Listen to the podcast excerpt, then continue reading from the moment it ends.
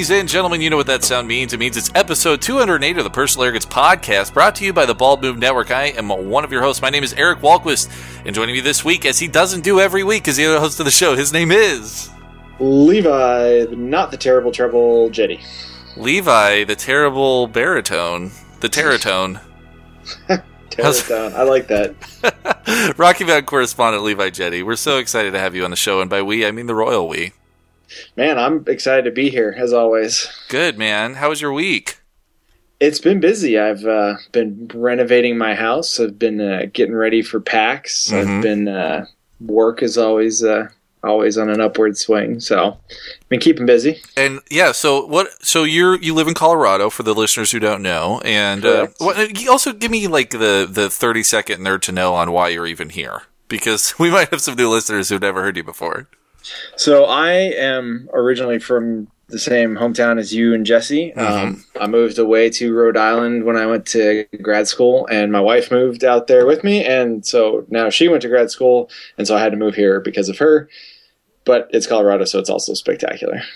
And yeah, there's somewhere out there there is a second grade Esquire Hills Elementary School picture with both you and I in it. So Somewhere, it's probably I probably have that in my closet. If I went and dug around for it, Throwback Thursday I'm pretty sure.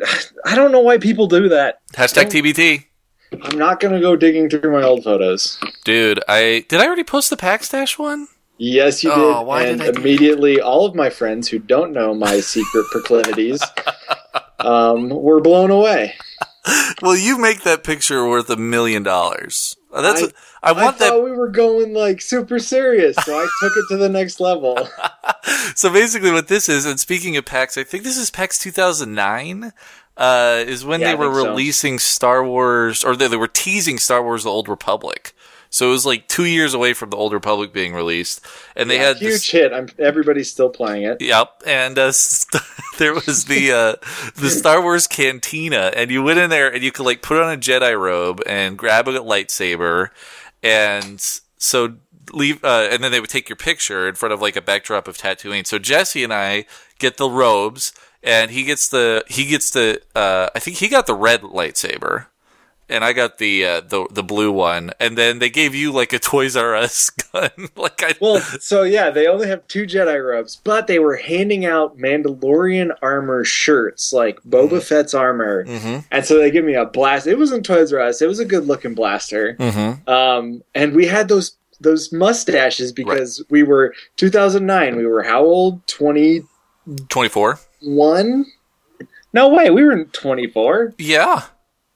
I was born in 1985. That would make me 24 in It's 2014, so that would have been five years. Oh, maybe we why we were 24. Yeah, what the hell is wrong We're fucking old, Nit dude. oh my god. yeah, yeah, that's true. I was I wasn't 24 yet. I was 23. You were Yeah. 24. I don't know what you were thinking. I always, yeah, I'm always. My birthdays typically falls on PAX, so yeah. I usually age up, level up. So anyway, there's epic. It's, it's like the most beautiful picture. Like I really want somebody to paint it just so I can hang it up in my house. That would be pretty good. Uh, I one yeah. of my grad school friends from Rhode Island, uh, who I haven't talked to in a while, immediately commented that if that had if that had arisen while we were still in school, it would have been in every elevator in the building. Um, and that absolutely would have happened. They found. Uh, you remember Victor? Did you ever meet him? uh, I don't remember. Is Victor was he Shadoff, at that wedding weird place? photographer. Victor. oh, he. I worked with him at the the copy shop. yeah, yeah. Okay, he's a Seattle. And we guy. went out and did we did photos one day uh, for Jill. We did some modeling photos, and he took a Yeah. couple of me there too. People Googled my name and got a hold of one of those pictures where I look like a total d bag, and they started photoshopping it. Like we blew a week of school with them just coming up with new versions of this. It was I was so embarrassed. I felt like I was back in high school. That's putting the student version of Photoshop back uh, to good use.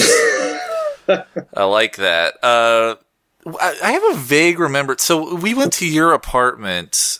We stayed at your place in Rhode Island when we went to PAX East for the first year, Correct. and we um, commuted from Providence to Boston every day. that was a great time.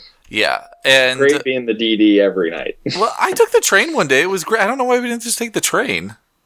because it doesn't run that late. We were Oh. going pretty damn late. That's true. Um, so anyway, uh, I I have a vague recollection of going over to somebody's house in Providence, and there was like no furniture to be really spoken of, and there was like uh, there was like beanbag chairs, and then I remember like a TV on a fridge or something, and they were watching South Park. and then I went in somebody's room and like did uh did my I was making like a video because I was applying for a job or something. Yeah, you were doing your like a fantasy sports league in-house office like as a as a, like an audition for your job. I remember you working on that. Oh so yeah. I was I was living in two places at the time because Liz had just moved out there, but we weren't married yet, so I still had my old apartment. right. And when my parents came, we basically split the group. So my parents were at Liz's place, Yeah. and you and I stayed at my other place where I had roommate a roommate Joe, super cool guy, totally weird. I But just yeah, he lives Spartan, super Spartan. That TV and that fridge were about it. yeah, I beanbag chairs. I I mean it was weird because at the time it was like not that weird to me, but now it would be like the weirdest thing. Like you know, and that's that was just where we were at that at that point in our lives. It, it's not that weird to just have a, an apartment with nothing but Mou- Mountain Dew cans as furniture and and hardwood. Sleeping on floors, uneven Sleeping hardwood floors. So many Yeah, floors. exactly. oh man. Uh, well, we'll get to more packs in a little while, but uh, first we got to get some listener feedback. Before we do, Levi, what are you drinking this week? I uh, just got New Belgium's Tour de Fall Mm. Pale Ale. Um, this is their seasonal. It is just out. Yep. Um, New Belgium, hometown heroes from Fort Collins, just up the road from Boulder. there you go. This is fantastic. This is a delicious beer. I highly recommend it. I don't know if it's available much outside of Colorado. I definitely never saw it, and I've always been kind of a big New Belgium fan. So Hmm. Well, we get we get get your hands uh, yeah we get all the other seasonals from them. I, I I think that they're expanding. They're like I. Are you sure that this is a this is a uh, this isn't the first year they've done this fall season? This this could be a first year. I don't know. I'm looking on the side of the bottle to see if it says. Um, but they, uh, yeah, they did just expand. Um, so another thing for the listeners, I'm an architect, not licensed, but an architect, and um, and my firm does a lot of the breweries around here. So License so while I might not know brewing inside and out like Jesse, um, I certainly know how to make a hell of a space for one. So. Yeah, and uh, I, I've just kind of noticed it, especially this year, is that the fall seasonal is like kind of becoming uh, a, a new thing. It's not it's not just throw pumpkin ale together anymore. I'm seeing a lot more diverse uh, fall seasonals emerge. So maybe something to keep your eye out for. Um, and sorry for ending a sentence in a preposition there. Uh, I am drinking Arrogant Bastard Ale, uh, the namesake of the podcast, and uh, I'm just so excited. So Can I bitch for a second about Stone Brewing? Sure. So, some more local news. There's a brewery in Boulder called Kettle and Stone Brewing, Mhm. or they were until Stone Brewing threatened them with uh, with uh, litigation over the fact that they have Stone in their name, and now they're called Vindication Brewing, and I think it's total bullshit. and I would like to call a moratorium on drinking Arrogant Bastard. Well, that's not going to happen. Uh, I, I, Kettle and Stone Brewing Company is pretty close to Stone Brewing Company. I, I, think that. they're only in Boulder. Well, but you don't know. You don't know where that's going to go. I don't know. I, I kind of see their side. Plus, I'm a homer um, when it comes to Stone, even though they're nowhere near my home. Uh, but uh, but yeah, so that's what we're drinking this week. Uh, let's get to some listener feedback. We got a couple voicemails and a great email this week. Um, this uh, first one comes to us. Where does it come to us from? Uh, it comes to us from oh Michael McBride. Michael McBride out in Virginia. Uh, here he is from the Commonwealth. Hi, Michael McBride here. Um, I was just looking at the po- podcast, and I'm fine with the fact that you couldn't play every single one of them. I figured you might not play all of them anyway, so it's all right. Um, but I was recently thinking I have a PS4. I know that you, Eric, are probably going to get Xbox One, which I understand. But I have Xbox gamertag, which is not active right now, but same with my PS4 thing, and I just want everybody in the arrogant army, Bald Move family, to have my gamertag or PlayStation ID, whatever you want to call it, in case you guys wanted to add me. It is Dork of the Ninjas. Willing to play with anybody. Just shoot me a friend request. Let me know who you are. I mean, if I'd never heard you, if you never said a voicemail or anything, cool. If hey, you're just a loyal listener and everything, cool. Uh, love to get it if someone, if someone with frequent callers and even if you, especially Eric and Jesse, in case you guys ever get a PS4 or anything like that. All right, guys, stay arrogant and get off my Get on my back, Michael. I, I do love the idea, and we did it a little while ago of just kind of spreading our gamer tags around. Now, Jesse doesn't really have a gamer tag right now because his Xbox died a little while ago. Uh, but my gamer tag, if anybody wants to add me on Xbox Live, is Sword Goats with a Z, one word. S W O R D G O A T Z. Uh, Levi, do you have a gamer tag that you'd like to give out, or is that too personal? No, that's fine. Uh, my gamer tag is Jive Jeans, J I V E J E A N S. Um, back from the classical days when we all had Jive in our names. Except for me, I never had a Like a jive. of- yeah, you never jumped on the bandwagon, and that was upsetting. But uh, um, I've been playing. What have you been playing lately? I've been I've playing been playing- Titanfall, so Oh. people I could join up with people for that. I have been playing nothing but Madden, and Madden. The next Madden comes out like in, a, in next week, I think. So I'll be playing nothing but Madden from then on as well. So if anyone wants to play Madden, let me know. Uh, and then also, I, I love the idea of a of a little um, gamer tag exchange. So here's how, how it's going to go down, guys. Um, when this uh, episode drops, and we and we promote it on Facebook, you can go to our Facebook page and in the comments section to the post about this episode, episode 208, put in your gamer tag and what system you play on, and we'll have a nice little gamer tag exchange for personal arrogance listeners. That'll be perfect for when I switch over to the PlayStation 4. Exactly. So be a part of the magic. uh, anyway, I got a great uh, email here from a a new uh, a new vocal or vocalizer. His name's Sean. He says, Eric and Jesse just wanted to inform you that you're both my new podcast BFFs. I've been a fan for over a year now and heard about you through Jim and A.Ron. I shouldn't like your cast, but I'm binge listening to it like I'm being chased by an evil whale back to nature people through a Belgium waffle maps. Uh, nice little, uh, what was that? But he doesn't clarify why he shouldn't like it. Oh, he does. He says, I'm not a Okay. Unless Okay. Excitebike and Zelda on NES count. I don't Yeah. read comic books.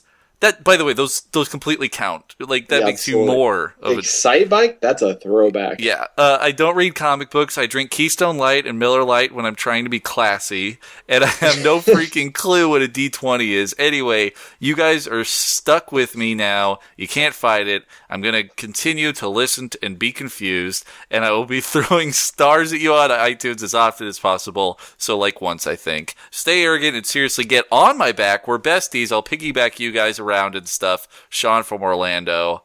Uh, what a beautiful email. And I don't, I don't, need when I read those, I'm not trying to just toot our own horns, but it really does mean a lot to us. I think one of the things that we hear when people are like, I don't like any of the things you guys talk about, and I still listen to the show. That's like, first of all, it's awesome because I feel like we're introducing you to maybe some things you will like. And second of all, uh, I just love uh, that people like to put my mouth hole up to their ear hole and let me speak into it. So gross. So gross. so Sean and another uh we're getting a lot of like uh Heartland and Southern listeners. I mean we got like Alabama, we got Texas, uh we got You appeal to real America. Oklahoma and now and uh, we've been taking over Florida from the beginning. I mean we got Nod Hero down in Florida. I'm very excited about this. Anyway, uh, so Sean, welcome to the Bald Move family. If you got a gamer tag, put it in the comments section on the Facebook post for this episode. And then finally, speaking of the uh, speaking of a dulcet drawl, Oh, here we go. y'all know what that means. It's time for a little connect the dotsy. Here it is, guys. Hey dudes, hope everything is going splendidly. Um, so I don't know if you guys heard. I'm sure you did, Eric, for sure. Uh, first of all, Eric, I, don't remember. Did you see Edge of Tomorrow? I loved that movie. I was very surprised by how much I liked it. I wasn't super excited about it, but I thought it looked interesting and I thought it was a blast. Really liked it. I can't remember if you talked about it on the show. Sometimes movies you talk about, I can't remember if you talked about it or from one of my other friends talked about it. So I get confused in my head sometimes. So, did you see it? Did you like it? Because I thought it was balls kicking good. I think there have been a lot of great, really entertaining popcorn movies this summer, and that was one of them. Um, but anyway, did you all hear that it's actually not Edge of Tomorrow now? it is now called Live, Die, Repeat, which was the tagline of the movie, changed because sales weren't didn't do live up to what they expected. I personally think this is the dumbest thing I've heard in a while. Not only because Edge of Tomorrow, eh, it's not a great title, but Live, Die, Repeat is a dumb title as well, in my opinion. I'd say they go back, if they were going to change it, go to the original title, All You Need Is Kill. But anyway, it's just weird. I've never heard of a movie doing that this many months after its theatrical release. Um, I don't know if you have. If you have, I'd like to hear about it. And if you haven't, um, I want you to take a movie title that you think is dumb, that you don't like, that doesn't represent the movie that you know and love, and change it for me. Because apparently, the creators of this movie thought that would be a good idea. So let's retcon a different title of a different movie. Just give me one each, if you can think of one. I thought it was fun, and I just found that kind of bizarre. Anyway, I hope you guys are doing well, having a wonderful end of your summer. It's getting close to fall. That means fall beers. Fuck yeah. Sorry, Eric, but I say it. I love them. Love fall beers. Go fall beers. See you guys. See ya, Roger. Get off my back. I love you, buddy. I'm um, so glad I got to be here for Connect the Dotsy. I know, man. You're lucky. So, did you see Edge Tomorrow? Oh hell yeah, I did. Yeah, I saw it too. I loved it. I, I think I talked about it um, briefly, but it's it's a good movie, dude. It's fantastic. I highly recommend the book as well. I read that uh, right before the movie came out. It's a really quick read, um, and it's just got a little bit more kind of meat around the bones. Yeah, Um, it's called All You Need Is Kill. Highly recommend it. it's a Japanese novel, right? Correct. And it's actually the setting's a little different. So the movie Edge of Tomorrow is set the battlefront is France. Yeah. Right? Yeah, it's basically Um, recreating the Battle of Normandy. In the book, uh, he is actually the main character, um, Cage. It's actually Cage is in the, the Japanese form of the name. He's in the Japanese military. Um, they are over in Japan on one of the islands, if I remember correctly. And the chick, um, the Full Metal Bitch, is actually American Special Forces sent out to join the join the fight. And they Yeah. actually explain what the hell's up with the aliens too in the book, which is nice. And then in this movie, there, it's an American is the main character, and it's Brit, and the and the the, uh, the uh, Emily Blunt's character is British. Naturally. naturally. Um, so yeah, no, it's a great, great movie. It's awesome. Um, and yeah, I, I do think it's funny that they're renaming it. I, I feel like this has happened once before, but I'm not really. I can't put my finger on it. But It's I mean, not the name though. It's Tom Cruise, right? Because I mean, Oblivion was a fantastic movie. I thought same thing, kind of just a weird, mm, kind of a new sci-fi concept. yeah, Um, and it's it's Tom Cruise, and people immediately go, "That guy is weird," and they avoid the movie. And I don't think changing the name is gonna fix that. Well, that's the thing about Tom Cruise is that, yeah, he's a weirdo, but his movies are pretty good. Like I'm not I Tom Cruise movies are like are sick. Like you, like Edge of Tomorrow's good. Oblivion I didn't love it, but I definitely liked it. Um like I mean, come on, he was he was in Stanley Kubrick's last movie for Christ's sakes. Yeah, Uh, but yeah, I, I, I think that you're right. I think people are turned off by Tom Cruise, and I feel like studios still haven't given up on him because they still think he can pull in the big bucks. But it's it's a little sad because um, even though it was based on a property that uh, a pre-existing property, Edge of Tomorrow was a kind of fresh thing into in in in in Hollywood in an era where we're getting a bunch of comic book movies and sequels. Um, and so it's disappointing that a movie like that, which obviously had a big budget, it's very well done, uh, didn't quite get the traction that it that it needed to uh, be commercially viable in the eyes of the studios. Because I would love to see more movies like that. I know, and it's really nice to see kind of these new takes on the on sci-fi. Like, are we going to talk about Snowpiercer? Is that on your list of to talk about? Oh, it's not, but that movie is so good. Well, that's per. Let's just touch on that because I don't want to spoil. Like, that's spoil uh, Guardians of the Galaxy. That's not really going to like Right. change how that movie. But you know, I don't want to spoil Snowpiercer. I just want to reiterate how good, Yes. how fresh of a movie that is. Yep. Um, everybody needs to go. You can go rent it now, Yeah, right? Where did you vi- get it from? I got it on Amazon. Um, yeah, that's where. yeah. Actually, I saw it in theaters because I I saw it pop up the trailer, and I know the director. Um, something else I can recommend is The Host. Mhm. Um, the director's Korean. The Host is a, a Korean film. Um, it's a really nice monster movie.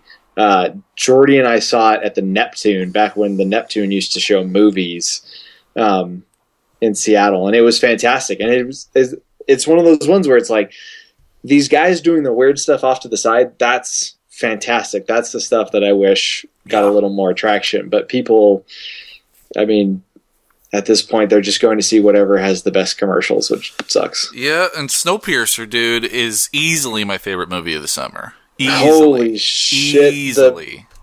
it's Bioshock, the movie that's the best recommendation I heard, and Chris Evans showed that he can actually he can act. He, he's not just Captain America. yeah, and I, I mean, the, the movie itself, I mean, it's an homage to like guys like Terry Gilliam and uh, Jean Pierre Yes. Jeunet, and like uh, it's got a Robert Kirkman vibe to it, and the fact that uh, no one is safe, and uh, it's got uh, a little bit of Kurt Vonnegut to me. Like, I feel like Ooh, yeah, that's a good. I feel like it was like Ice. Nine. it's like basically the premise of the movie. Yeah, Um, that's the. yeah. So I, I, I really loved Snowpiercer. I, I, Do you want to give just a little bit of a setup? I mean, just that, Oh, yeah, it's basically- entry. Yeah, I mean it's basically the world is frozen and uh, such sub and it's it's man made. This is all this is all revealed in the first two minutes of the film. Um, so yeah, man made. Uh, it was basically they're trying to make an antidote to global warming, sprayed it in the air, and then it froze the earth.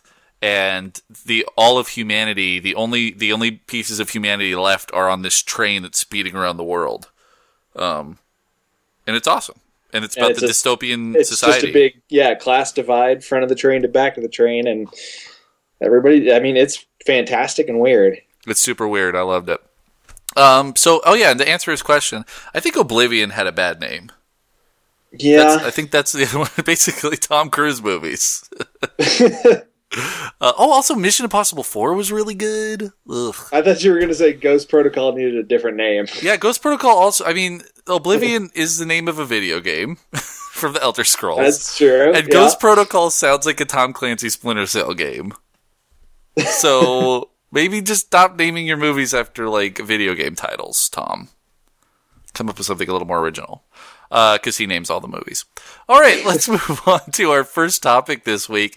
Our first topic is going to be science. If today we're able to create a two headed dog with six legs, is it possible that a similar creature existed thousands of years ago? And I say yes. dude such an exciting headline. I had to i this is like I, i'm not a big click a bait click guy but i was i was baited by this click. It was it clicked me. And Okay. I, I hope that you will too. And it's from vice okay? So that's good uh right. vice is quickly becoming a journalistic um mecca on the internet it's like one of the last bastions of actual journalism Are you sure? Because I just pulled. Okay, so I just pulled up Vice. I was going to see if I could guess. yeah The top thing is Animal Fuckers trailer. oh is it it's a, guy riding a pig. So, so what's your ti Which one of these headlines caught your eye? I'm just saying. Have you seen their coverage of like war zones and like I have not. I have never oh, you've never? followed. Vice. Dude. Dude, Vice is a it's actually a really good place to get really interesting stories and a lot of like real Things like stuff. I got plastered at the cheese rave. I would say the first thing that you should check out, I think it's on YouTube, is the Vice goes to North Korea. There are two episodes where they go to North Korea. And you get a real it's like the most real thing I've ever seen of like North Korea. Short of uh, Dennis Rodman's Vine. Maybe I'm on the wrong Vice page because I'm an investigation into the dick size of the American male. Uh-huh. Are you on Vice.com? Yeah, Stuff you want to know about. so anyway, I. I saw this popped up. Okay. Um, this is on Vice Motherboard, which is their tech site. And it's Canada's hitchhiking robot completed its trip without getting murdered. What? So Canadians built a hitchhiking robot. and it gives me so much joy. It gives me so much joy. It's named Hitchbot. Uh, So on, Ju- on July 27th, a brave robot named Hitchbots bid goodbye to its creators on the shoulder of a highway in Halifax, Nova Scotia.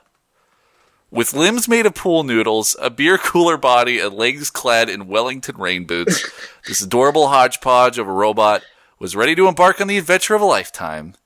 Uh, a 6,000 mile, or 6,000 kilometer road trip across Canada.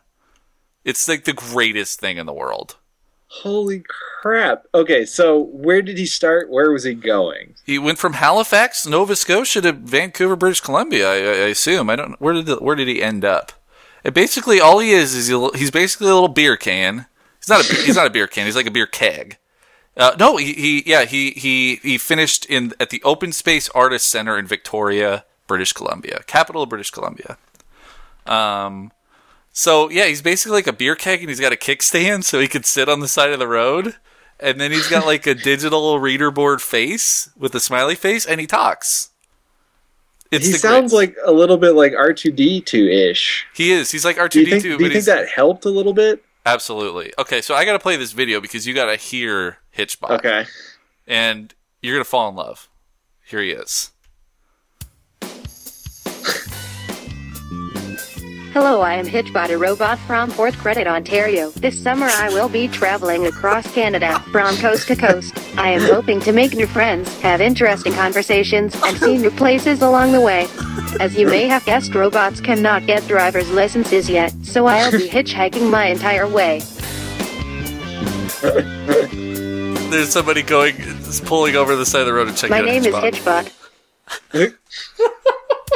You will have to pick me up.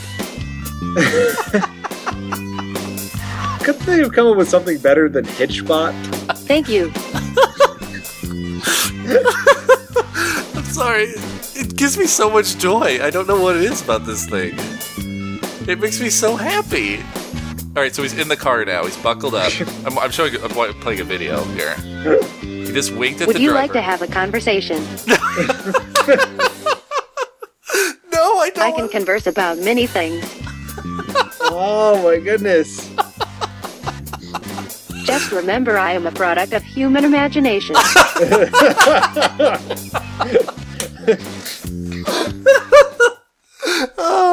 so basically, Armageddon is happening right now. Oh my goodness. I love it. I am a human creation. As if that's supposed to put you at ease? I am a creation of human. I'm a product of human imagination. I love. I love that because that's the first. That's the last thing that you will hear before you are murdered by a robot. I was just think, that was my next response was surprising that he didn't get killed. It's surprising he didn't murder somebody. I am the product of human imagination. Prepare to die. Hitchbot, mean, no! this is a shark the Sharknado guy is just this is absolutely the next movie he should do. This is such a perfect idea for the next Canadian horror film. Oh Hitchbot. God. I feel like the beer can design really helps him get across Canada. yes. Beer Canada. No, actually, his body is just a five gallon bucket. Yeah, I'm looking at it. He's, He could both. it looks like he was made from Home Depot parts. I think so. I mean, he could both uh, do the ice bucket challenge and be the ice bucket challenge the same time. Uh, He's got like pool noodles for arms Yep. and legs. People should. Re- Well, this brings me so much joy. I that's the crazy thing about Hitchbot is that I would have driven him the whole way. I get I get so much joy out of Hitchbot, and I don't know why. But Hitchbot is love. Hitchbot is life, as far as I'm concerned. Oh man! Oh, Yeah. that's fantastic. So Hitchbot is obviously I don't I don't even know if we need to rank anything else, but I think he's the most Canadian invention of all time. the most. he attended a powwow. uh, his adventures are just great. Um, what else did he did? Whirlwind of impromptu encounters that would be delightful for any traveler, but is particularly impressive for a bundle of pool noodles with a penchant for quoting Wikipedia articles. Did he have some sort of chat program that he was like pulling Oh. that stuff from?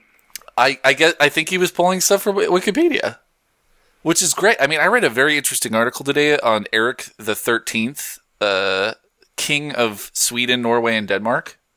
Super interesting article, but it would be more interesting if read to me by It would really help you pass the time too. Exactly, Hitchbot.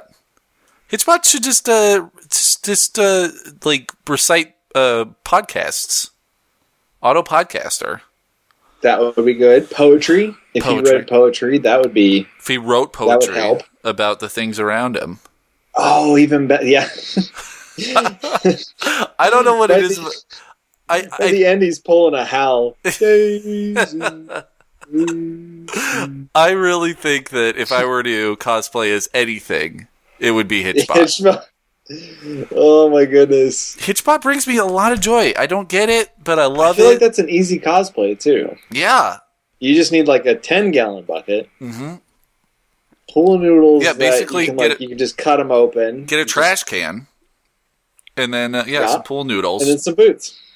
a little solar panel. Yeah, he, he is wearing cowboy boots, so he's a, he's a little stylish. I thought they were like those, the girl uh like splash in the water boots. Like Hold on, now I gotta go back and look at him. Yeah, I think so, man. I think he's wearing. uh I can't believe you went four thousand miles. yeah, no, those those are definitely galoshes Okay, well, you know. or very colorful cowboy boots. I just love it, and I feel like Hitchbot is like the next Oculus Rift. I mean, we're all going to get Hitchbot dev kits and have a blast. I, I just love Hitchbot. So, anybody out there, if you've got you know an extra twenty five dollars, please send me a Hitchbot because that's about as much as it costs to make one, I'm sure. and it'll hitchhike across. Better yet, drive Hitchbot this way. How did he not get kidnapped? This is amazing. Well, I'm sure he has a GPS tracking device on him. That wouldn't. I don't think that would stop some people from like. I mean, you remember what we did with that creepy doll when we strapped it to the front of my car? That's true.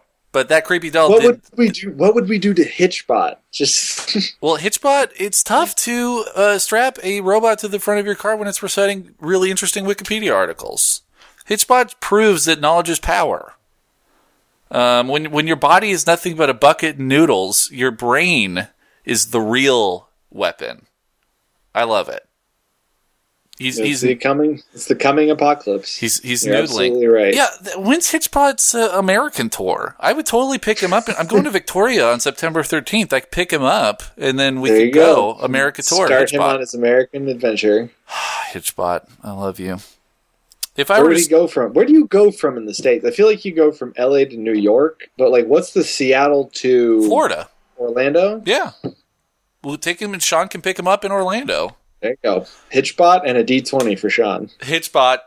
I'm, I'm telling you, man. If I were to start a religion, or some people would call it a cult, Hitchbot would be the would be the figure, and everyone would have a Hitchbot in their house. and then at Christmas, you would, or whatever the holiday would be, you would exchange Hitchbots for the year.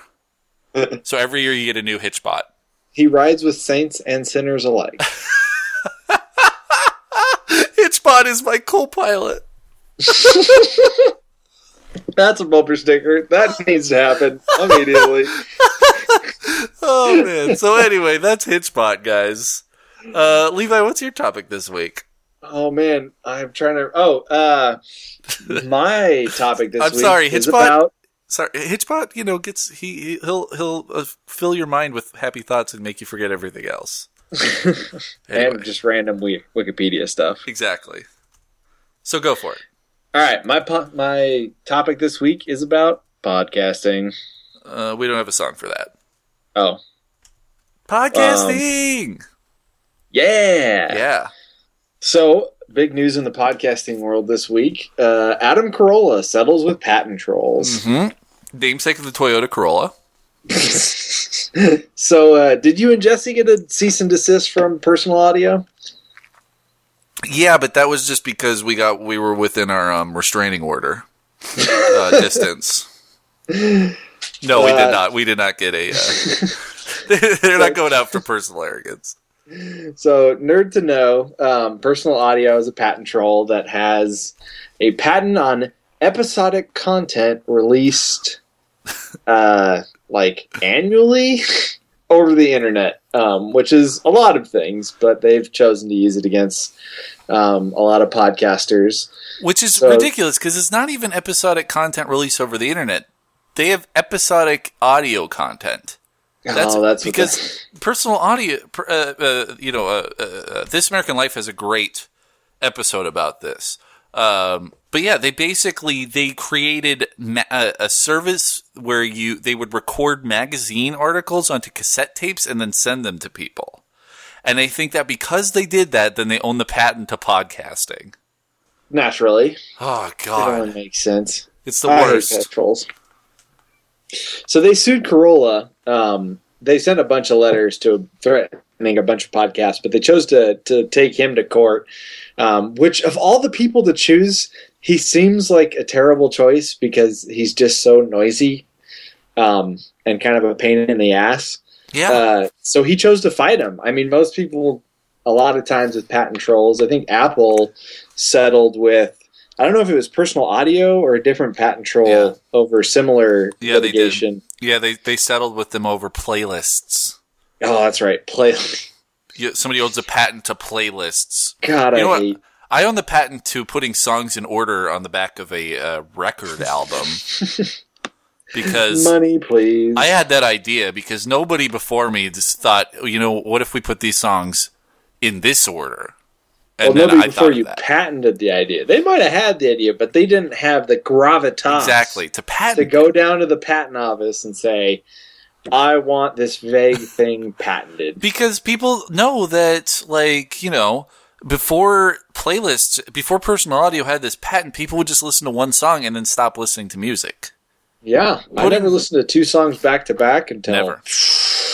2000. What was it? 97. They, uh, 97 yeah the classic uh, 97 that was when they they invented it. The- they the- invented playlists in 97. yeah the musical revolution of, of playlists so i mean more power to them i think it, we're, can both agree we're on personal audio side here they're innovators. innovators so So they took Kroll to court, um, and he turned to his fans, which is a really smart idea. He's very, very big on his fans on this concept of the pirate ship um, that he's running. You know, he's everything. You know, you don't have to pay for any of his stuff. Um, you can donate a lot of. He was, I think, one of the first ones to really like really lean on using Amazon through his thing. Um, Yeah. to going through his website to raise a bunch of money and he's done really well with it all so he reached out to his fans and said you know this is going to be more than a million dollars please go to you know they did a FundAnything campaign and they basically said you know this is going to affect all podcasts if we lose everybody's screwed. So donate help us cover the legal costs and we will fight these assholes. Um, and then they settled. yeah. So have you looked at the terms of the settlement? The terms of the settlement are actually sealed until September 30th, which is a total total bummer. Um, the reason I wanted to bring it up is because a lot of people are kind of conjecturing now. You know, a lot of people are pissed. They gave to this. Um, Uh-huh. The settlement. Uh, I think the only thing that's really known is that basically Carolla didn't pay them, so it wasn't a settlement where he paid them to go away. right Um, personal audio started backing up a couple weeks ago. They actually were like basically putting out news things saying like we want to drop the case, but you know Carolla won't won't back out. Um, and Carolla was like, they can drop the suit anytime they want. Yeah. Um, and personal audio, That's I mean, the- ridiculous. we want to drop the case, but Carolla won't let us. Uh, no, that you can drop the case. That's that's Yeah. your prerogative, sirs.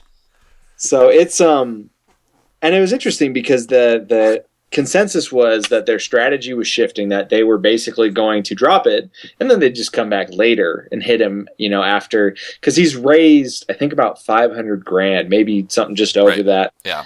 Um, but his, I believe his legal fees are already close to, you know, what am I think seven figures. Um, he's almost to a million bucks in legal fees from as far as I understand it. Yeah. Um, so he's paying out of pocket now. You know, he's not raising money fast enough, Right. which is, you know, on, I'm on. I understand his his effect of fighting this to the bitter end would cost him more than he would would raise. Um, yeah. but at the same time, you know, I kicked in twenty bucks under the understanding that he was going to cram this lawsuit down their throat, and I'm a little bummed that you know, it, and maybe that'll change on September 30th when we see the, you know, maybe they just stop going after podcasts. Maybe that's part of the settlement. Um, it's a potential that Well, they go I mean- after someone with deeper pockets, but Well, but they don't. There's nobody with deeper pockets. I mean, that's the whole thing about this. Is that uh, from what I was reading, part of the reason why it was settled was because they realized that pers- that uh, that podcasts are not that lucrative, and going after Adam Carolla, which is the number one podcast on the internet, and seeing what he makes off of it, I think they realize it is not lucrative to go after even guys like Marc Maron or uh, the Nerdist or This American Life because frankly, there's just not that much money involved. Uh, I, I think that they're, that, you know, if they were smart about it, they would go more toward, um, you know, people like Apple who are big corporations. But the problem with that is that Apple owns plenty of patents also. I think that there's, there's probably a patent that they could use to, to turn around on these guys. I also heard that, um, that you know they're not completely out of litigation. That that personal audio audio is still being sued, or not sued, but there's a legal review of their patent, which is really the uh, I think the core of this and of resolving this is them being patent trolls. yeah, and I think that's isn't that the Electronic Frontier Foundation? yeah, the EFF, yeah. So they're actually disputing the patent itself, which I think is the way to go. And I mean, that's that's the fact of the matter of is that if personal audio wants to uh, put a surcharge on podcasting, most of the people who podcast, you know, except for Jim and Aaron, do it as a hobby Yeah, if all of a sudden I have to pay a royalty to personal audio for every podcast that I put out on iTunes, fuck that. I'm done. Fuck you. It's a hobby. yeah. Like, you, if they want to single handedly kill a medium, then that's their prerogative. They're not going to get any money out of it. They're just going to destroy the medium. It's a bad. It's a bad plan. Well, and that's the weird thing about like the all of the patent trolling. It, the goal is not to destroy the industry. It's they just want their they want a cut of something that they had to do nothing about, Exactly. which is just absurd. And like the trying to drag, you know, they drug the the trial to Texas, and I think Yeah. that was the first five hundred grand that Carolla raised and spent was trying to get the trial out of this one county in Texas. Right. That that does these patent troll trials like almost exclusively. If you listen to, to the This American Life episode about it, there's like one town that tries most of the patent trolls, uh, and it's in like West Texas or no, it's in East Texas. East. Beaumont. Yeah. Um, and on a personal note, I hate East Texas. hey man, there's plenty of fun stuff in East Texas. nope, not East Texas. Rob Nope. Zip and the Rob Zip and Friends podcast in Houston. Is that East? Oh yeah, baby, that's on the I'm talking East, like Texarkana, like where Oh. the name. So I want. That's a good question. Can we get Rob Zip to call in hmm and just break down Texas for us? Does he hate East Texas? Because I spent a summer there. I was going to have like you know my horizons expanded, see what Texas was really like. It was racist assholes who fired their guns out of the windows of their cars for kicks, Uh-huh. um, and we just drank shitty beer instead of doing any work. Levi, do Um, you remember at the beginning of this show when I said we're getting a lot of people in the heartland of America? Thanks for the alienation, brother. We, we, Well, we get you on for I'm- one episode and you patent troll us right out of business. Ugh. Oh man, just I don't. It's not often I get to get up on a soapbox and just speak my mind about because I still that was two months of my life lost to East Texas. but Austin's fantastic. I'd love to go to San Antonio. Um, Dallas was okay. Texarkana, baby. Um, Texarkana blows. Texarkana is is one of the coolest. Uh, I like the name of Texarkana. well, you know, you know, it's because it's basically where Texas, Louisiana, and Arkansas all collide Yeah, I got that. into a It's it's the, it's the tur- shitstorm. it's the turducken of states. um, uh, yeah, I, I mean, uh, it'll be interesting to see, but I really think the personal audio's claims are going to get squashed, and like I said, they're just going to kill the medium if they if they go, uh, if they get their way. It's like, and apparently they have a bunch of uh, claims on like. Uh, TV station, TV networks for streaming video. It's like you didn't come up with this technology the, the fact it's just crazy to me the way that patent trolls work is that they don't even come up with the technology. They they say that they have a, a, a claim on an idea even if they did nothing with that idea. It's like you should you should have to do something with your idea for it to be your idea. Well, their um, ideas are not not even clever. They're just No. natural progressions of industries. Like Yeah. as technology comes available, it's like, oh, you know, what we can do. We can put the radio on the friggin' internet. Or And somebody went, nope, had that idea. had that idea. Had that had that idea. Did that. Did I that said, one. mm, internet radio, my idea. My idea. I mean, that's you used to plug your computer into your television. okay, uh, you're telling me that nobody was like, maybe one day we can use these computers to watch television. That never occurred to anyone. Except What's funny is I'm trying to pull up their website. I was going to get their email and tell everybody. Oh, email. don't worry. I No, we're believe- not going to flame them. I'm sure they're getting plenty of uh, plenty of Well, that stuff. the, the response I'm getting from the website, personalaudio.net, is bandwidth limit exceeded. The service is temporarily unavailable. They've reached their bandwidth limit. oh man, So somebody I read think it. somebody else had that idea first. Oh, Yeah. I owe somebody a royalty. I love it, man. Anyway. yeah, I think this whole thing's going to die down. It'll be interesting to see what happens in the patent office. But I mean, this isn't the only instance of patent trolls being patent trolls. Yeah, are a Um, lot of different Yeah. Shit. it's it's the patents were originally, you know, designed and it's very old system patents. Uh, were designed to protect people's ideas so that they could get so that if you came up with an idea you could get a head start on on producing that idea but now they've turned into a weapon as opposed to a uh, a protector uh, Yeah. much like a, maybe a militarized police force we're not getting political guys Wow, this is an emotional roller coaster. not getting episode. political guys anyway Hopefully, your next topic is another uplifting. What Yeah. What else have the Canadians been doing? In more Canadian news, trivia. All right, it's time for some trivia, baby. Uh, I'm going to be rolling a 20 sided die to see which category, or uh, not a 20, a six sided die to see which category we do this week. It's five, science and nature. Getting back to to Hitchbot.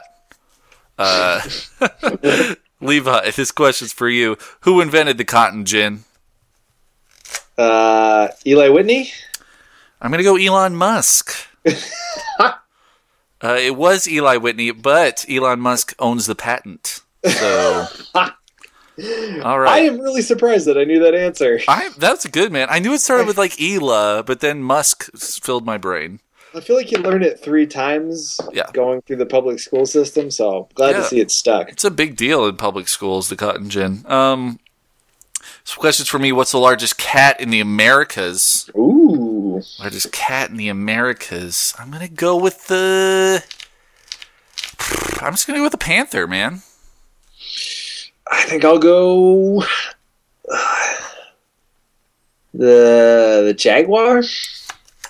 It is the Jaguar, Yeah, two for two. or as they say in in Britain, the Jaguar. Fun fact for Jaguars: Mhm. um, if you think one's stalking you, whack your machete against a tree. It sounds like gunfire, and most Jaguars that are that will eat people know better than the f of guns. And apparently, always carry a machete in Jaguar country. Highly recommend. If you're in Jaguar country, you're in jungle, and you should really be carrying a machete. Oh, this is interesting, Jesse or Levi. uh, next question: What is another term for a black leopard? So it's panther. It is a panther. God damn it! Just covering all of those uh, southeastern uh, football teams in this one. Uh, this question's for me, but it doesn't matter. How many sides does a heptagon have? Hept. Hept is seven. Seven sides. I will go with C sides. Oh, Hep it's C sides. It's seven. Ah, well, Levi, nice job. Good job on, on Eli Whitney.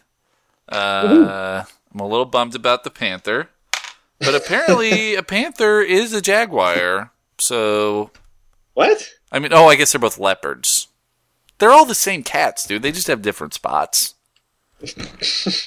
Can't we all just get along? Let's get a Hitchbot in here. He'll bring us all together. Um, Yeah, we should drop Hitchbot into the Amazonian jungle. See how he does. I am Hitchbot. Please, He comes out of the jungle riding a, a leopard. please don't eat me. sort. I will tell you of middle-aged, middle-aged kings, Middle Ages kings. I will right, tell you of Eli Whitney. I will tell you of Eli Whitney and the cotton gin. Um. You should interview Hitchbot on this Oh show. my god, Hitchbot is the next guest host, dude. Frankly, you're blowing this audition. Okay, Hitchbot's the next guest host of Personal. Oh, I'd understand. if we could get Hitchbot to be the guest host, it would be the greatest show ever. All right, uh, the next, uh, the next topic is going to be games. Here we go.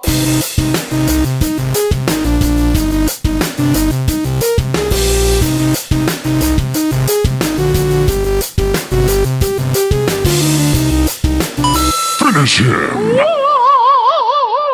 So Levi, some big stuff happened this week. We got PAX coming up next week, but this week was Gen Con, which uh, for those you for those who don't know, it's in Indianapolis. It's the largest board game tabletop gaming convention in the country. Um, second largest in the world, I believe, right behind Essen in Germany. So big deal. Um, and uh, one of the best board game companies in America, Fantasy Flight Games, made a splash. Um, we talked uh, a few weeks ago about the uh, XCOM board game, which was coming out. Yeah. Uh, so they, they of course had that there. It was playable.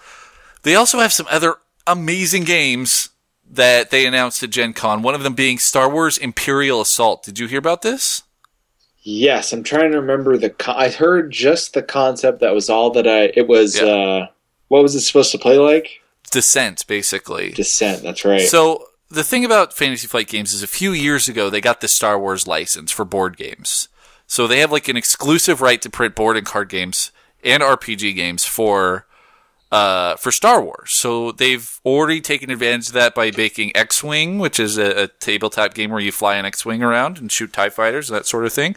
They made the Star Wars Living Card game, and they did the, sh- what is it called? It's like not Shadows of the Empire, but um, something else. It- They made an RPG basically, a, a, a pen and paper RPG, but all of Dungeons and Dragons, but in the Star Wars universe. Um, so that was kind of their first splash, and then this year they decided they're going to splash it even more.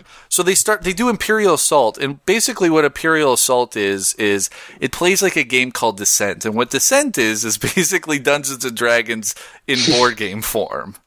So what they did is like you're gonna get a bunch of miniatures, you're gonna get AT-ATs, you're gonna get stormtroopers, you're gonna get Jedi, you're gonna get all of these cool creatures, you're gonna get Wookiees, and you're gonna be able to build a modular board and then play through that board like you're playing a D&D campaign but with like really good miniatures and rules. And I'm so excited about it. I can't even This game is like just alone what comes in the box is so amazing. it's themed around the Battle of Endor. Yes. Yeah, the first set is. I mean, the, the, speculatively, they're going to be making sets for like everything. So, like, Hoth is Oh coming. my goodness. like, yeah, it's just bottomless in terms of expansion. Death Star expansion. Oh my god.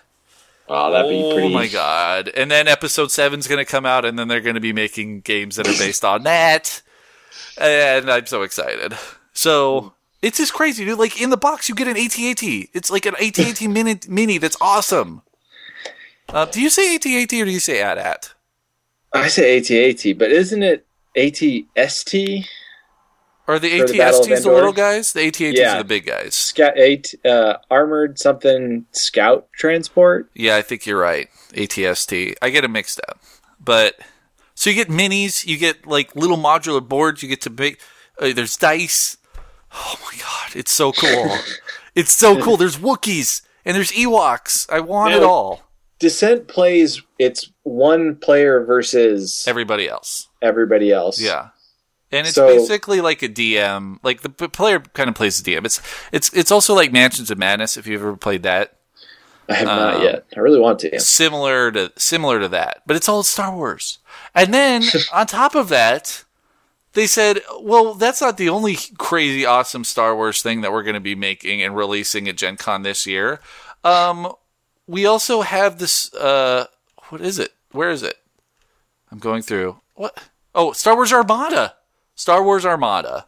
So this is like taking their really successful Star Wars X-wing uh, miniatures game, which can get super expensive because uh, you basically have to buy all the things. Uh, they're all pre-painted miniatures, and they're to scale. So while your X-wing is probably like two inches by two inches, your uh, you know uh, uh, Millennium Falcon is like a big disc, and like you have the Corellian Corvette, which is even bigger, and like these huge, huge. They call them miniatures, but they're huge models.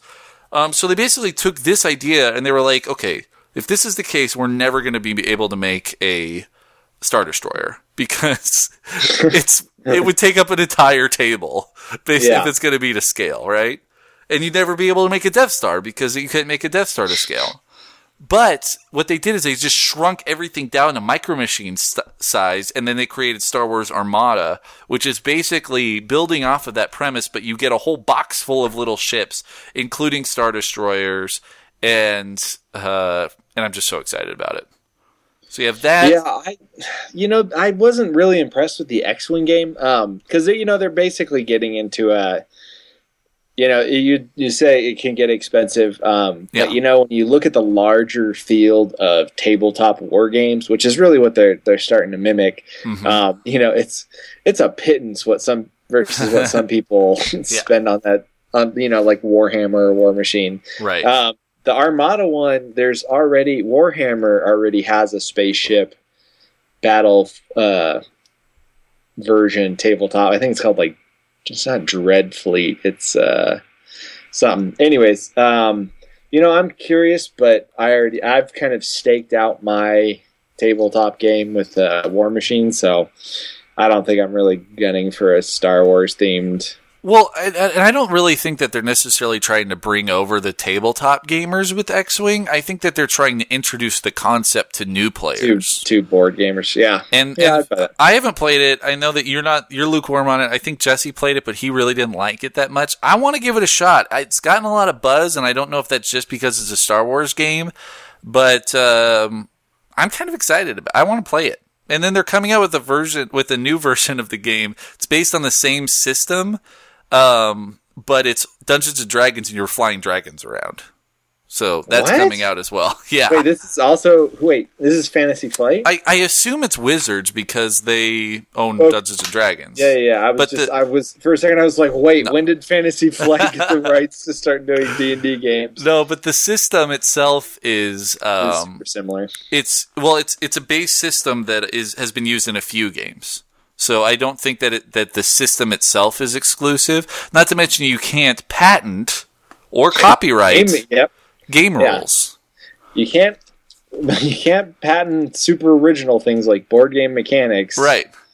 But You, you, can could patent the hell out of episodic content. exactly. Um, so anyway, these are two things. So first of all, you're going to get basically a whole land battle in a box uh, with the uh, with the Star Wars. What is it called? Um, Star Wars. I just said it. Star Wars. Oh fuck. Star Wars Armada? Imperial Assault. Imperial Oh, Assault. Uh, so you get the ground battles with Imperial Assault, and you get a box full of, of star battles in Star Wars Armada. So cool. So and at cool. some point, they will link those two together so that you're doing a space battle and Oh a land battle it has to happen. at the same time. It has Do you think these are going to be playable at PAX? Same with XCOM. Uh, I mean, they've been Fantasy Flight has had a pretty strong presence at PAX, uh, especially recently. So I would If assume that is the case, we are going to spend all of our time at the Fantasy Flight booth, like trying all of these games. Well, guess with what, people dude? who aren't good at repping these games. Well, and, and then they, they also released a new a new uh, a new module. I don't know I don't know if it's a module or what it is, but for the Edge of the Empire RPG system, uh, called uh, Force and Destiny. So they they're really expand. uh, They're they're taking advantage of this uh, Star Wars license and they're doing it right. It just Well, Fantasy So Flight excited. has so far a pretty good track record of. I mean, they're ambitious in a way that's probably, you know, it's not one hundred percent altruistic, but they've they've done a pretty good job with you know even with pushing the envelope. I've been. Did you read that article I sent you about the XCOM board game, like explaining the app better? No, I, want to get to that. So Okay. we'll get to that. But the, yeah, I mean, th- that's the thing about Fantasy Flight is when you think of Fantasy Flight, you think of one thing, quality. And it's Yeah. consumer level quality. Like you're saying, Games Workshop, known for quality, but known for ex- No, Back insanely. that up. I Games Workshop quality has been plummeting Yes. since Jesse and I started playing. but, but, uh, but just in terms of what they were built upon. I mean, Yes, they were the yeah. name in tabletop wargaming. Correct. and and then that fell away. It, not to mention, it wasn't consumer level. I mean, it was, and the fact that you could go to your game store and buy it, but you had to spend hundreds and hundreds of dollars on an army to make it competitive. yeah. Um, and and it wasn't even like I mean I don't know, but was it like Magic? I mean, could you play casually, or did you have to really just spend a ton of money to even have any fun playing? and even then, are you really having fun? So anyway, but they but the thing about Fantasy Flight is yeah, the games are going to be $50. But that's on par with a lot of other games out there and you know with Fantasy Flight it's going to come with a ton of components and they're all going to be awesome. And you just watch it on Amazon, and Yep. at some point during within the year, it'll probably be down fifty percent. Like one day, watch the board game subreddit; Yep. it'll go up, and yeah, you can. You don't have to buy it the day it comes out. You it those come down every now and again, and I'm always like, if it were if I knew more people to play board games with more consistently, if I Yeah. didn't have a game store to go to that had them all just on the on the shelf, I would probably be buying more of those. Well, and then finally, dude, so there's a game now called Eldritch Horror, which my favorite game of all time is Arkham Horror. Very Yep. complicated Lovecraft mythos game. Um, super complex, takes a ton of time. This is basically they were like, okay, that's a great game. It, that's a game that is very popular, even though it's extremely complex. Um, so we're gonna make a little bit of a streamlined version of it. They did that. They called it Eldritch Horror, and I wasn't really that uh, excited about because I like Arkham Horror. I understand the rules, even though it's really complex. I'm like, well, th- but that's the game for me, right? I like I like Arkham Horror, but now they just came out with the new Eldritch Horror expansion, Mansions So of have Mad- you- have you Mountains of Madness. No, no, I haven't. But I, I've, Eldritch no, but I've I've heard it's uh, I've talked to people who played it. It's basically just streamlined Arkham, but uh, but yeah, the game is uh, Eldritch Horror, um, Mountains of Madness, set in Antarctica, uh, based on the uh, you know Mountains of Madness story by H.P. Lovecraft, uh, which is rumored to still be in development by Guillermo del Toro. What? No, he dropped it when Prometheus came out because those are basically Nope, the same stories. he's been talking about it again. So holy shit! But now that now that you can go to Antarctica and play Mountains of Madness, I think I need Eldritch Horror and I need this expansion. You definitely need to play Eldritch Horror. I'm hoping that maybe we can get our hands on a on a game week from the board game rental at Uh-huh. uh, PAX. I played it once um, here at a buddy at at the store. Uh, bring it in. It's fantastic. It is simplified, but they give you you know Jesse's favorite word in D&D. Like there's a little more agency. Like you are actively kind of choosing a little bit more about where you're going, what you're doing. You're given more choices. Spells have been reworked so that they don't just. Uh, now it's not just you succeed or you don't when casting. There is actually a range of effects. So if you Oh. like really blow out uh, the teleport spell. Like you teleport where do you want to go, and then you get another action because you've bent time and space to your will. but if you fuck it up, I mean, like the the consequences are far more severe. Awesome. Um, it's just it feels like you have more choice about where you're going. It's kind of fun that it's like the world Yeah. stage. Yeah. Um, that feels a little more similar to um, some of the H.P. Lovecraft. Like the stories were were pretty good. Like Mountains of Madness was one where it's like that was an expedition to the Antarctic. This feels like you're going on expeditions to other parts of the world in a way that's unrealistic to the 1920s. But Hey man, that's like uh, Indiana Jones style stuff. I mean, that, that, it Yeah. harkens back to the serials of of you know the the, the 20s and 30s, which is cool. Yeah, Um, so I'm excited about this. I would love to play this game. And then I, I just want to give a shout out. Battle Lore. They've done an app now that's attached to Battle Lore. Apparently, they're really getting to the app space. Uh, and Battle Lore is based on the same battle system as Memoir 44, which is an acclaimed, acclaimed uh, war game. Um, but it's all based in uh, Fantasyland. So you get orcs and, and flying Pegasuses and stuff instead of uh, Mustangs and and uh, and Fokkers. So and uh, Hex Base, which is always fun. yeah, yeah. So I want to play all these games, dude. I think PAX is just going to be game game board, be board games. game heavy. I'm okay with that. I am a okay with that. Uh, so yeah, tell me about um, tell me about XCOM and the app because you watched that uh, watched that uh, review. Yeah, so I was a little bit nervous about how this XCOM is going to play. The best part about XCOM is that you know when you get into the cityscapes and you're like your guys are kind of on the line. You know, um, you guys talked a little bit about the new XCOM games. They're definitely not as good as the classical ones, but I, you know, I got a big kick out of them. Um, when you play on the Iron Man mode, there's basically no going back. When somebody dies, you're screwed. and you know, I played through. Is that the tagline? When somebody dies, what? you're screwed. Is that going to be the name of the, the DVD copy that comes out?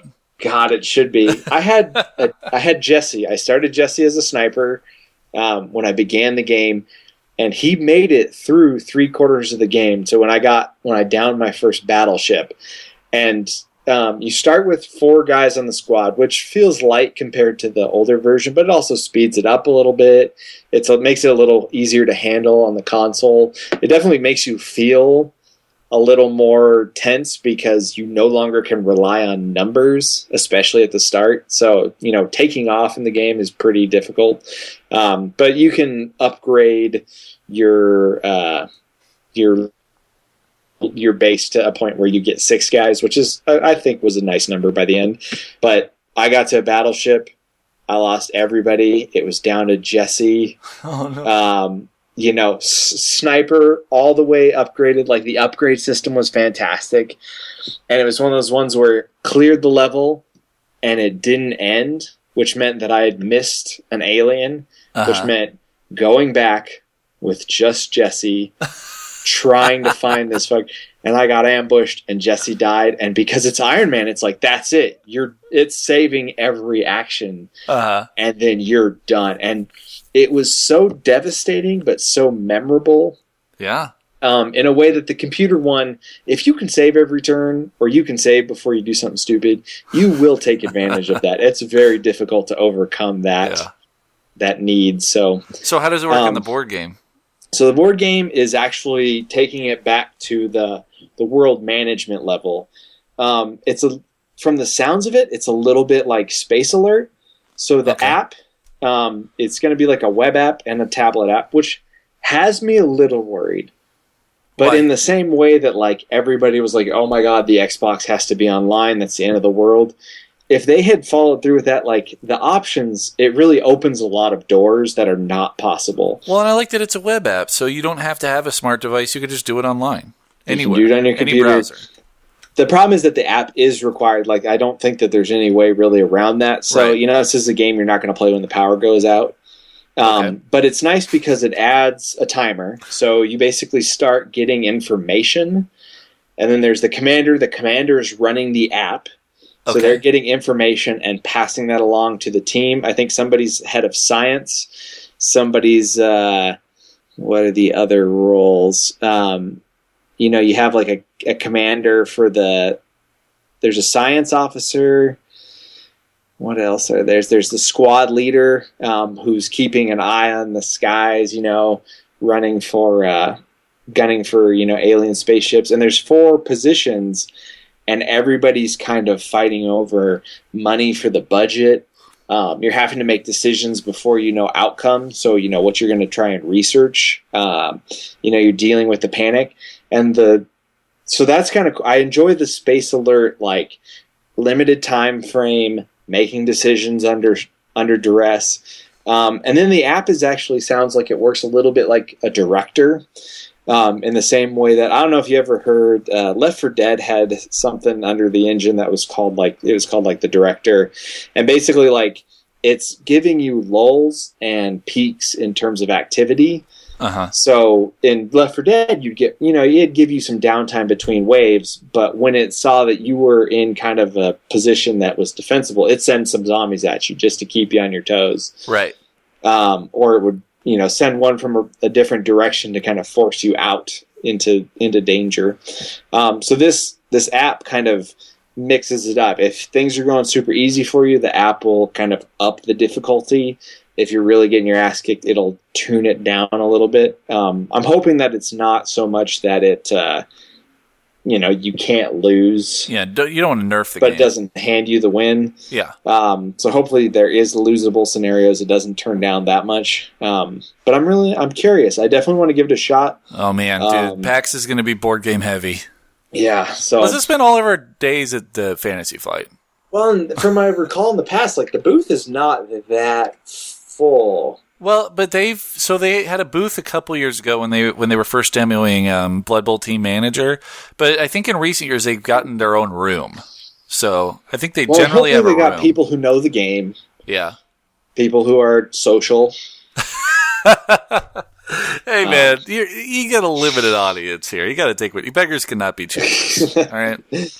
Yeah, Uh, there's probably not a lot of people gunning for the role for the job of teaching assholes Yeah. a game, Mm, This a is complex game, and this five isn't minutes. very fun. I just imagine they hear that a lot.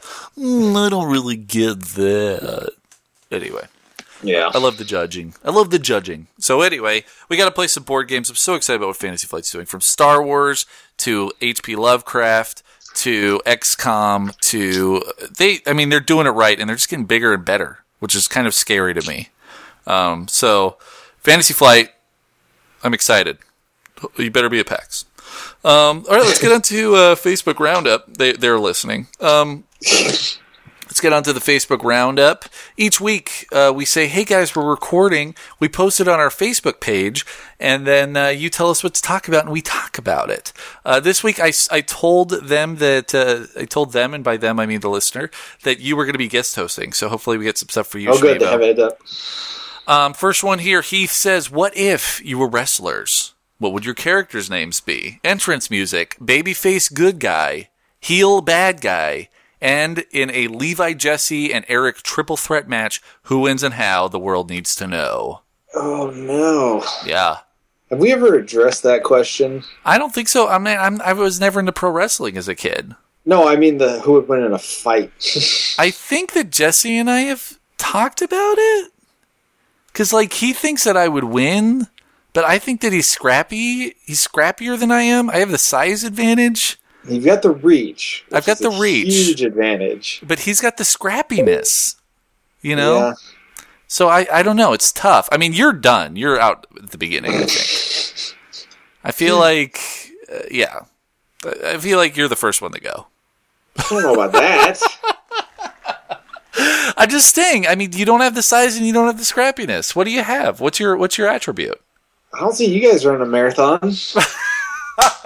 So you're gonna Muhammad you keep, Ali. You You're gonna keep top, talking your panthy, man. yeah. You're Let's see you prove it on, on in something. you're gonna float like a butterfly and sting like a bee. Is basically what you're saying. That's the goal. Okay, so that means you're the butter butterball. That's your name.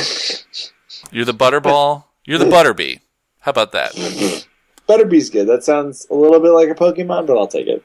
There you go. You're the butterbee, and uh, the uh, Jesse's the scrapper, and uh, I'll be um, I'll be uh, the, the the tall drink of water. oh no, I- I'll be the tall drink of slaughter. I think you'd just be the wall. Uh, There you go. I'm the wall, and my tagline is the tall drink of slaughter. I love it. Walkout music. Uh, anything you can fist bump while having a middle finger, because I feel like that's what pro wrestling is about. Not I that feel like the fist bump with the middle finger up Mm-hmm. is something that needs to happen. exactly. It's That definitely that could definitely become a thing. I mean, it's kind of an upside down fist bump. I'm like I'm doing it with my own hands right now, but I think it looks kind of okay. Maybe it looks a little bit like two penises touching, but what are you doing? if you fist bump with two middle fingers up, Uh huh. just do it. It's just a little awkward It doesn't look like that. I, why are you Why are you putting your fingers together? because both middle fingers are up. So you don't have to touch them together. You're pumping forward. It's a fist bump, though. Are you doing No, you a doing fist pump. Down? A fist pump, not a fist bump. Oh, a fist pump. Fist pump. fist bump. No, we're pumping. We're not bumping. Get your mind out of the gutter. Well, that explains why that was weird and not for you. Levi's just Levi this podcast by making it weird. I got to give everybody that Levi moment that reminds them why this was a podcast with you and Jesse. Nine times out of ten. Two hundred times out of one hundred 207. ninety-nine times out of two hundred. There you go. Uh, next one up, we got Titus. He says, It seems the mighty monsters of the Midway, my Chicago Bears, are playing your so so Seahawks this week. Yeah, I know you won the Super Bowl, in quotation marks. Barely. well, this is for real. This is the preseason, baby, and it's all on the line. Hopefully, your offense doesn't embarrass that s- sieve you call a defense so badly. It may seem that we even have the 12th man out there. All right, all right. Uh, uh, uh, I think he McConaughey'd that. All right, all right. Uh, in all seriousness, good luck this season, and hopefully nobody gets hurt on Friday. That sounds foreboding. That doesn't sound like he's actually hoping that that That sounds happen. like a threat. Hopefully, no one gets hurt this Friday. Go Bears. Go Bears. Yeah, I think they're playing in Seattle. Um. So yeah, it's a pre. I, I have a hard time getting excited about the preseason. I love how everybody playing the Seahawks in the in the preseason is like so, So jazzed. jazzed. to Yeah. beat like so for the listener I was here in Colorado when we absolutely destroyed the Broncos at the Super Bowl Yep. and the just the sadness, the pure sadness. I had my my Seahawks shirt at work the next day, and I just hung it on the back of my chair. And after two hours, someone come up and was like, "All right, I think you've had your victory lap." Like truly saddened to see that sh- that Seahawks flag fly in the Wow. office. Wow. Like they were just like everybody's head was down. It was all like a. I was really hoping that was at least going to be a game. and then when the, the the Broncos played the Seahawks in the preseason, everybody in Denver was like, "Yes, this is our year!" Like everybody Yeah. went ape shit. Like, but it's- that you you posted that on Facebook. Like literally, no one is really that jazzed about the preseason here in Seattle. Like, I'm sorry, dude. I'll give you the preseason victory for the Super Bowl any day of the week. it feels like the Game of Thrones when Ned Stark is uh, talking with Jaime Lannister, and Jaime Lannister's like, "We should practice at some point," and he says, uh, "You know, I don't, I don't practice with other guys because when I fight them, or I don't spar with other guys because when I fight them, I don't want them to know what I can do." Like that's, of course, we're not playing at hundred percent. Like, Well, chill. it's It's, just fun. preseason. Yeah, I know it's preseason. I, I, I think it's really funny. I'm excited Hopefully, for the nobody season. gets hurt. I think that Russell Wilson has been looking awesome this preseason, though, to, just to overreact to it. But he looks like he's playing on a different level in his first two years. So I'm kind of excited to see what happens there. He is playing for a contract this year, so I'm very curious to see how Peyton Manning does because I really thought he was going to retire after getting his ass handed to him, and he's still around. still on. Go- I think he'll be fine, dude. Even if he loses 20 percent of his production, he'll still lead the league in touchdowns. yeah, That's that's Peyton Manning, so I'm not that worried about Peyton Manning. Um, okay, uh, Rolo says top five hot dudes for the ladies. Uh, hot dudes for the ladies. Uh, probably. Uh, I mean, Aaron and Jim are number one and two. Jordy, MVP at life. Number Jordy three. MVP at life number three. Number four, Russell Wilson. And then number five, hot dude. Ryan Gosling. Come on, man. Ryan Gosling, maybe top ten. Wow, Maybe top ten. I didn't know you were so picky. I'm going Alex Trebek. I think older, wiser. Nice. what about um, uh, Frasier? What about No, Kelsey Grammer? Kelsey Grammer. Are you joking? if you want to go for intelligence, He's not intelligent. He, he played an intelligent guy on TV. I assume that's what he's like all the time. Alex Trebek is literally intelligent. That's his job. He's been doing that for 30 years. He got so smart that he had to shave his mustache off because it was holding him back. Is he like Samson? Was He's reverse Samson. He's reverse Samson for, for facial. that? That sounds like a sexual maneuver. The, the reverse Samson. You do it with two fists and middle fingers. oh, um, Bobby Jones. I don't know what that means. Bobby Jones Ice Bucket Challenge. Does it seem messed up that people are opting to dump buckets of ice on their heads rather than donate to charity? Mean that's the challenge, right? I mean that's the challenge, right? Donate money or dump a bucket of ice on your head. Um, I guess that is the challenge. I got challenged. I gotta, I gotta do it. I, I don't No, know. I feel don't. like it's fizzling don't have out. to do it. I feel like it's fizzling out. I feel like I got challenged at the tail end. Well, other people are like other nonprofits are like, "Oh, do the ice bucket challenge for us." I've started to see a couple of Hmm. those come out. People have started being like, "We're wasting perfectly good water on a very oh, dumb thing." come on. You're dumping it on the ground where it gets evaporated back into the air. It's not like the worst thing that could possibly happen in the water. And Uh, also, I think people are giving money and Yeah. dumping buckets of and ice it's, on their and heads. it's, But it's the whole idea is that it raises awareness. That's the whole plan. aren't we it's- always just raising awareness? I think we're just tired because social media. We get bored so quickly. We're like, "All right, got it. Everybody dump water on their head. That's cool. Let's move on." But Something new. also, I did not know that Lou Gehrig's disease was ALS until the Ice Bucket Challenge. I, I knew I knew of Lou Gehrig's disease. I did not realize that it was called ALS. So, in that very small way, I now know what ALS is. there you go. So, and and also, I want to do it, but I want to do it my own way. I want to You do should it my own also special way. donate if Yes. you're also going to dump a bucket of ice on your head. Exactly. Um, so do that. But I, I don't think it's bad. I, Yeah. I don't understand the people are like this is dumb. I'm like it's not. It's really not that dumb. It's a it's become a huge viral thing. Basically, got every celebrity to raise awareness for this disease that a lot of people was not on a lot of people's radars. It's actually pretty smart. At what point though do you like like I've picked my disease, like MS. my dad has MS, like that's the that's the disease that I've picked like when it comes to like the charity roundup. Uh huh. That's the one I go for. Like are we really gonna like all get into every disease every time somebody tries to send one of these things viral? Like where do you That's Where do you your the- personal choice. I'm the just saying line of caring? people know what ALS is. You know, I'm just Yeah. saying. I didn't know what ALS was before the Ice Bucket Challenge. I, I had heard of Lou Gehrig's disease, but I did not know what ALS was. If you told me, "Oh, I have ALS," I'd be like, "What is that?" And you'd have to say Lou Gehrig's disease. So, it just in that just in that way, I now know what it is, and I don't think that's a bad thing at all, um, or dumb. Don't think it's League dumb. syndrome. Um, Robert says, My entire company is doing the Ice Bucket Challenge at 4 p.m. Eastern Time tomorrow. I work at Pet Safe, so I believe there will be a video online soon. Unrelated topic. Are you guys interested in the new DC shows like Flash, Constantine, or Gotham? I love Arrow, so I'm excited about all of these new shows. I am excited about Gotham. I'm very excited about Gotham. And uh, I'm so excited about it that it might become a little something, something on the Bald Move Network. So that's a little teaser. We call that a teaser in the biz. So uh, keep your ear to the ground, baldmove.com, about maybe something around Gotham happening very soon. Um, but I am excited, man, and I like that they're on three different networks. You got Constantine coming out on NBC, you got Gotham on Fox, and uh, you got uh, Flash on the CW.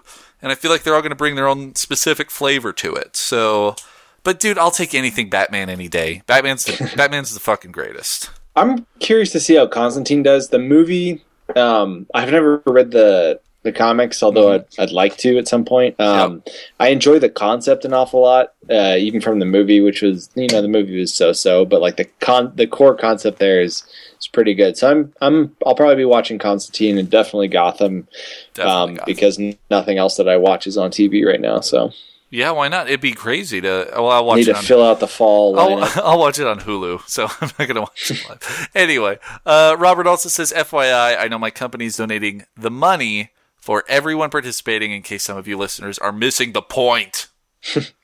Well, I think that's what Bobby Jones is asking. Are people missing the point? Because if they take the challenge seriously, the challenge is dump a bucket of ice on your head or donate. Right. So but it's also was just, so people that's the know. question that people that have gotten a little, I think, uh, burnt out on it yeah. have been. And I, I can understand people are getting burnt out on it. It's happened for like two weeks now. That's internet's attention span is like four days. I mean, come on. Yeah, Um, what else we got here? maybe we're just feeling left out because we haven't been challenged. I have been challenged. I got challenged no, by I'm Rob saying Zip. we, as in like me and Bobby Jones. Well, that might change very soon. Don't do. I will donate. Finally, Amy says, I'm with Bobby. Uh, the original challenge was to donate $100 or dump a bucket of ice water on your head. Seems strange that celebrities are opting out to dump water on their heads. Most are missing the point of the challenge, it seems. Well, I, I don't. I'm not. I'm not Who that worried knows? Maybe some of them are actually doing both. I'm and just pretty not- sure most of them are doing both. Yeah. Uh, I don't know. I mean, Charlie Sheen released one today where he just dumped ten thousand dollars on his head. He said, "I'm giving ten thousand dollars." Yeah. So that's great, man. That should be the real challenge. Dump the money on your head that you would like to donate.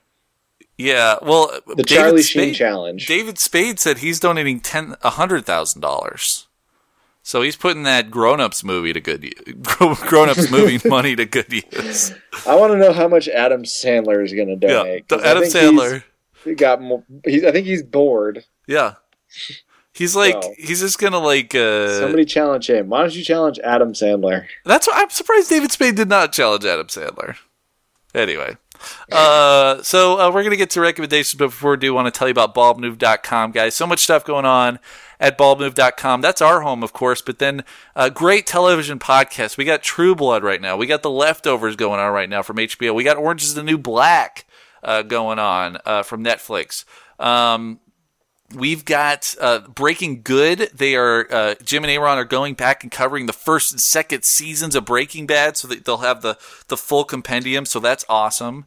Um, and then of course there's the Because Show, the uh, lovely ladies down from uh, Los Angeles, California. They are awesome. And uh, and then there's also Up Yours Downstairs, which is covering everything Edwardian. If it's on PBS, it's on Up Yours Downstairs. So check it out, guys. Baldmove.com. Also, get in touch with us. Uh, you can find us on Facebook. We are at the Bald Move Facebook page and the Personal Arrogance Facebook page. You can uh, find us on Twitter at Personal Podcast. You can send us an email, personalarrogance at gmail.com. Give us a call. Leave us a voicemail at 360 362 0024.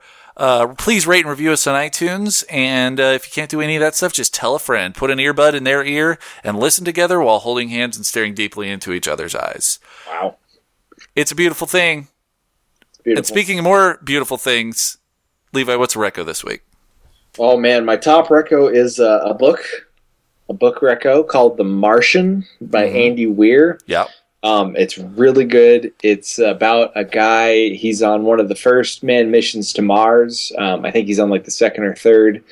And uh, a huge storm comes up. They have to evac, and on the way to the evac point, he gets um, he gets hit with a an antenna, and everybody thinks he's dead. So they take off, and he's stuck on Mars um, in the habitat built for six people for 30 days, and he has to he has to survive four years until the uh, the next Mars mission arrives. Um, and it's really good. It's very, you know, if you like, uh, you know, it's very sciency. He gets, you know, into how he makes enough water, um, how he's getting enough food to survive. You know, he breaks it down by the numbers. Um, it's fantastic. I'm really loving it. Awesome. It sounds like the Hatchet, but on Mars. Yes, and the guys, the guy writing it is great. I, he kind of opens it with, you know, the opening line is "I'm fucked," yeah. and he's got a nice voice Awesome. for writing. So Awesome. Um, and then uh, my first reco, you kind of spoiled it, but it's going to be Snowpiercer, guys. If you have not seen this movie, watch it. now. Yeah. The podcast is almost over. I don't care if you stop listening right now to turn on Snowpiercer. So do that. Seco Reco? Um, I'm gonna go ahead and recommend uh, my brother, my brother, and me this week. Um, Mhm. for those uh, who already listened to it but have maybe not caught up on this week's, uh, Justin McElroy is having a kid, so they've got a backlog of stuff recorded. Um, and this week was D and D with them and their dad. Uh, and they're doing fifth Awesome. edition, which is really nice to hear. So um, it's fantastic. You know, those guys are pretty funny. And if you don't listen to my brother, my brother, and me, just listen to that show. It's hilarious. All right, my second record this week is going to be Jesse's birthday, guys. Jesse's birthday is Sunday, so uh, wish him a happy Oh, birthday. Shit. I'm going to be camping with Jesse this weekend, so hopefully we'll have some good campfire stories for next Give him, week's a, show. give him a big kiss on both cheeks for me. Leading right into PAX, guys. So, uh, so yeah, Jesse's birthday is on Sunday, so uh, wish him a happy birthday, uh, and and tell him Eric sent you. Happy birthday, Jesse. All right, guys. Well, thanks so much for listening, Levi. Thanks so much for uh, filling in as guest host this week. Uh, can't wait to see you next week, buddy. yeah, man, I'm looking forward to it. Uh, we'll uh, cause some trouble. Let's pax it up. All right. Yeah. And until next time, listener, remember that wherever you go, And whatever you do, please stay, Stay- arrogance. arrogant. Michael McBride.